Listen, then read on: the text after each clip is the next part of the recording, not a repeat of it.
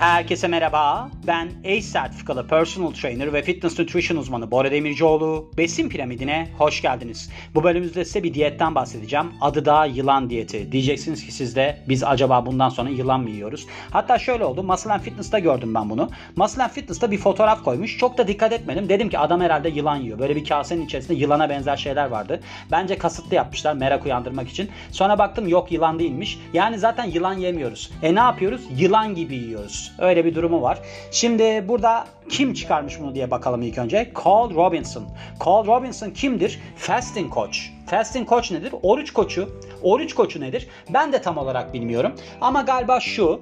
Oruçla ilgili uzmanlaşmış kişi.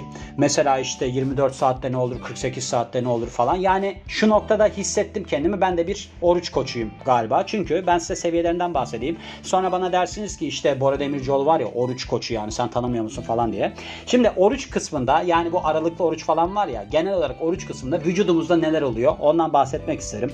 Mesela başladınız siz 4-8 saat geçti. Sizin kan şekeri seviyeleriniz düşmeye başlıyor ve insülin üretilmiyor artık. 12 saat geçti diyelim. Sizin işte bu yani yediğiniz besinler falan var ya onlar yanmaya başlar. Bununla beraber büyüme hormonu seviyeleriniz artar. 16 saatte yağ yakımınız yükselmeye başlıyor.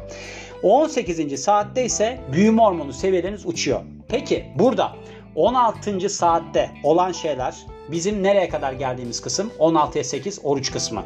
Ondan sonra neler oluyor aslında? Bence önemli olan kısım bu. 18. saatte büyüme hormonu seviyelerimiz acayip derecede yükseldi.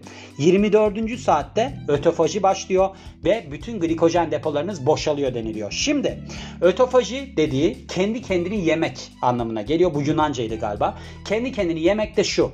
Sizin hücrenizin içerisinde yapılar var. Bir tanesi de lizozom.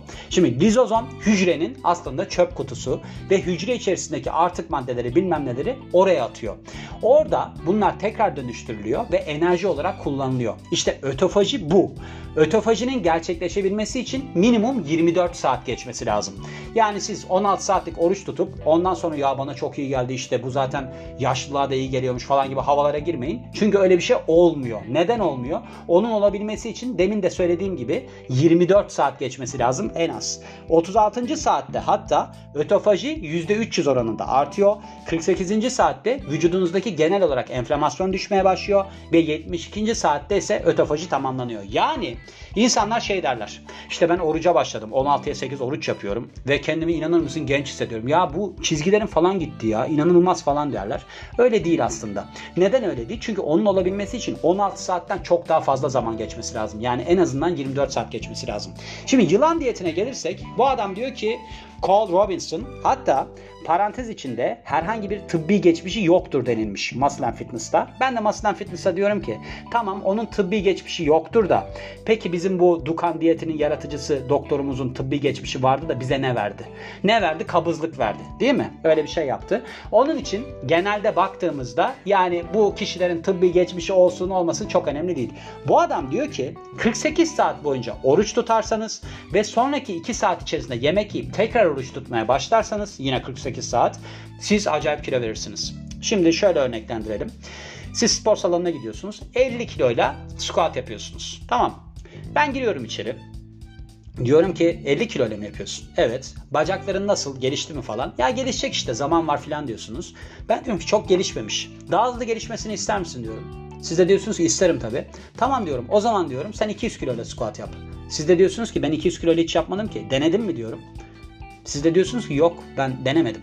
Tamam 200 kilo ile yap. Bir dene en azından diyorum. Şimdi siz 200 kilo ile yapıyorsunuz squat'ı. Bir tekrar yapıyorsunuz. Diyorum ki gördün mü bak hani yapamazdın. Siz de böyle hevesleniyorsunuz falan. İkinci tekrar yaparken kalkamıyorsunuz. Sırtınızda ağırlıkla kalıyorsunuz 200 kiloyla. Bunun gibi 48 saatlik orucu siz hiç denemediniz.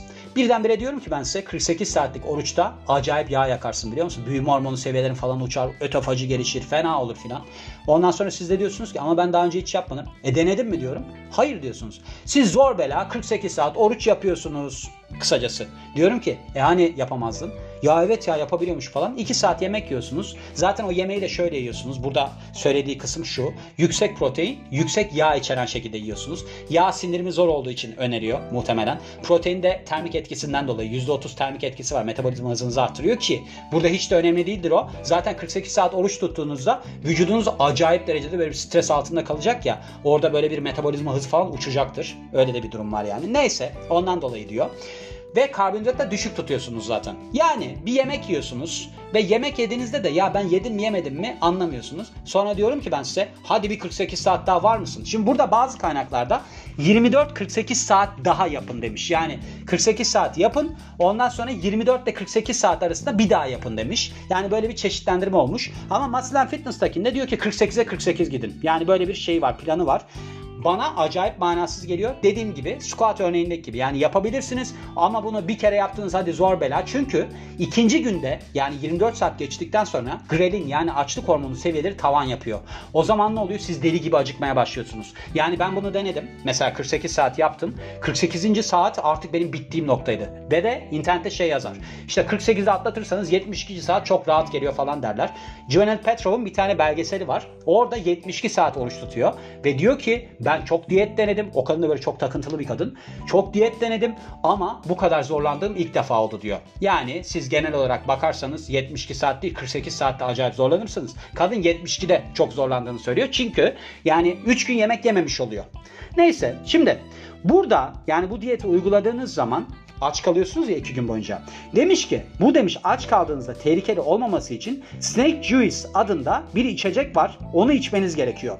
Bu Snake Juice şöyle yapılıyor. 2 litre suya potasyum klorür ekliyorsunuz bir çay kaşığı, sodyum bikarbonat ekliyorsunuz bir çay kaşığı, Himalaya tuzu ekliyorsunuz yarım çay kaşığı, bir de magnezyum sülfat ekliyorsunuz yarım çay kaşığı. Bunu içiyorsunuz. Yani aslında buradaki elektrolit dengesini sağlama açısından önemli. Özellikle yaz aylarında böyle bir diyet yaparsanız karbonhidrat da tüketmeyeceğiniz için vücudunuzdan su atılacak. E su atıldığı zaman siz onunla beraber mineral falan da kaybedeceksiniz. Ölür gidersiniz yani kısacası.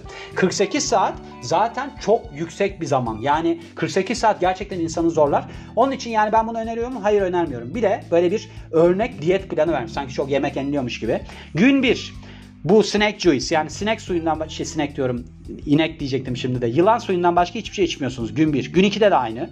Gün 3 2-4 saatlik pencere aralığında istediğinizi yiyebiliyorsunuz. Kendinizi tatmin edecek şekilde. Öyle istediğinizde yiyemiyorsunuz.